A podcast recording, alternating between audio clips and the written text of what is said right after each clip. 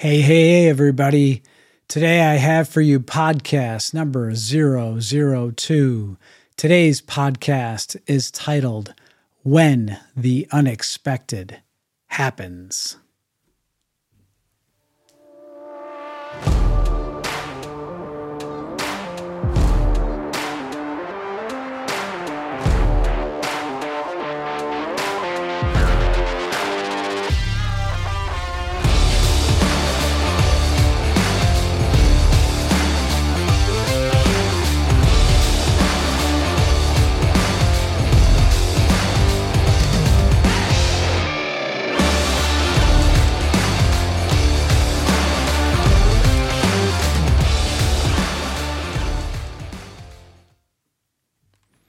Hey, hey, everybody. Welcome to this week's edition of your weekly Limitless Life Network podcast. I'm Dr. Pete Lombardi, and this is the Limitless Life Network podcast, where we flesh out the limitations that are preventing you from reaching your goals and living the life that you deserve. This podcast is for you if you want to live a life with less limitations and more freedom with a healthier mind, body, and spirit. The Limitless Life Network brand was born out of the scripture in Ephesians 3:20, which reads, "Now to him who is able to do immeasurably more than all we ask or imagine, according to his power that is at work within us." I want to help you to recognize and tap into that limitless power that is at work within you. Today's episode is titled When the Unexpected Happens. And today I have for you six points. So these six points come from a story that just occurred recently in our lives um, this past weekend. We just returned today from vacation and uh, we took off on Friday. My wife had to run our daughter Grace out to uh, meet with grandma. Grandma was going to watch Grace while, while, my wife and I got away for our anniversary for a few days. And um, on her way back from dropping her off, all of a sudden she started to smell oil burning, and her car alarm went off to immediately stop and shut the car off. So she began to obviously panic. And at that moment, I was calling her to see how she was doing in her drive back home. And apparently, I called at just the right time. Um, and uh, so she ended up pulling off the highway immediately into a gas station. Uh, as soon as she pulled over, uh, the car st- smelled like oil. Uh, she opened the hood and uh, a, an older gentleman came over to ask her if there was anything he could do and he was helping her to figure out how to check her oil and he was just super nice to her and calmed her down. I was talking to her on the phone through the process. Uh, she went into the to the gas station. Uh, she looked around tried to figure out what kind of oil to buy and i told her what to get. They didn't have it so she bought the closest thing she went back out and um, she poured, uh, started pouring some oil into her engine. The, the gentleman showed her where to do that. And um, another guy who was pumping gas said, Hey, you should take your car over to that uh, oil change place across the street. And she looked, and sure enough, not too far away is an oil change station. So she gets in the car without adding all of the oil she bought to the to the car and just drove it over there, and uh, the guy that worked there uh, got her in right away. And um, she explained the story that, hey, I'm about to catch a flight in a couple of hours, and I don't have a lot of time to deal with this. So, yes, we literally were catching a flight within just a couple hours, and she still had a 45 minute drive back to our house to pick up me, uh, to meet with me and get our bags and go. So, uh, and I don't even know if she'd she'd she had finished packing at that point. But uh, so she was under a time crunch. So the guy pulls it in under the lift. The underside of the car is covered with oil, and uh, you know this is a pretty unexpected situation. So uh, she he he realizes that yeah, there's really not a lot of oil in here, and it turned out to be the filter was installed improperly. So uh, he said, I don't have the kind of oil that your car needs. So, uh, but there's an auto parts store down the street right over there, and and she could see it. So she's like, "Well, how many quarts do I need?" And he said, "You need six quarts." So she on foot runs over to the auto parts store, buys six quarts of oil, runs back, and uh, hands him the oil. And the guy's like, "Oh, I took your filter out, and your filter is destroyed. So you need a filter, and we don't carry this. This is a you know a foreign car." Um, I'll call over and see if they have the filter. He calls, they do have the filter. So she goes to go back over to buy the filter. And this other gentleman that hears about this whole process, he said, Hey, I'll go with you. I'll make sure that you get the right one. So he goes with her while he's waiting for his own car to have his oil changed. And he's just make, looking out for her. And she's like, Sure, go with me. And, uh, he was probably thinking, you know, if that was my wife, you know, I'd want to make sure that somebody looked out for her too. So she gets the filter, brings it back. Uh, the guy installs it, and um, so she's like, "Hey, you know, you know," gets her all back up and running. She's super, super thankful. She said, "You know, listen, I, I, I want to pay you. Um, you know, I want to tip you." And she's like, "I just spent all my cash on oil, and uh, and I spent it on." on the filter and she goes i really want to i want to give you something extra and he's like listen don't worry about it. He goes, it'd be more hassle, you know, than trying to figure it out with a credit card or, or debit card. So, you know, just just have a great day. And uh, so he just charged her for the oil change minus the oil, and um, and she got back on the road. So, you know, she called me up immediately and said, you know, she's just so grateful for all the people that God put in her path to help her to solve this major you know catastrophe before it was um, you know just going to ruin our vacation. And uh, and I thought wow I'm really really just I'm super proud of the way you handled that whole situation because you know anybody could have freaked out and done an, any number of different things but you took advantage of every opportunity that was put in your path. And uh, I think this is worth sharing and breaking down. So um, I've got six points for you out of this uh, this story, and point number one is phone a friend. And in this case, I was phoning her, but it doesn't matter.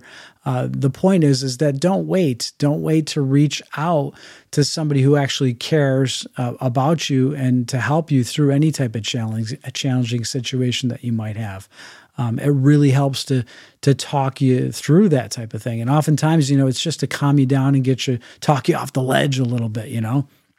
Um, and uh, you know, there are obviously somebody else that's not in the situation with you is probably going to be thinking about it more in a in a logical and rational way versus somebody that's in the mix of uh, the throes of a situation like that, you tend to be in your emotional brain instead of your logical brain. So it's certainly will only help you to to speak to somebody that is calming and is rational and can be a little more logical about it to help you through the process because ultimately once you get calmed down you have to come up with some type of plan and um, you know i think of I think of MacGyver. You know, MacGyver was the the logical guy, right? He was the guy that no matter what the crisis was, MacGyver would look around and just say, "I can fix this situation," because he'd come up with a plan. He'd start thinking, and and that brings me to point number two, and that is use all the resources at your disposal. And you know, MacGyver, what did he do? He would always he'd take a battery, a paper clip, uh, a, a, a cigarette lighter, and and who knows what else. He'd find some duct tape, and and he could fix anything, and his Swiss Army knife, and and he'd always solve a problem, right?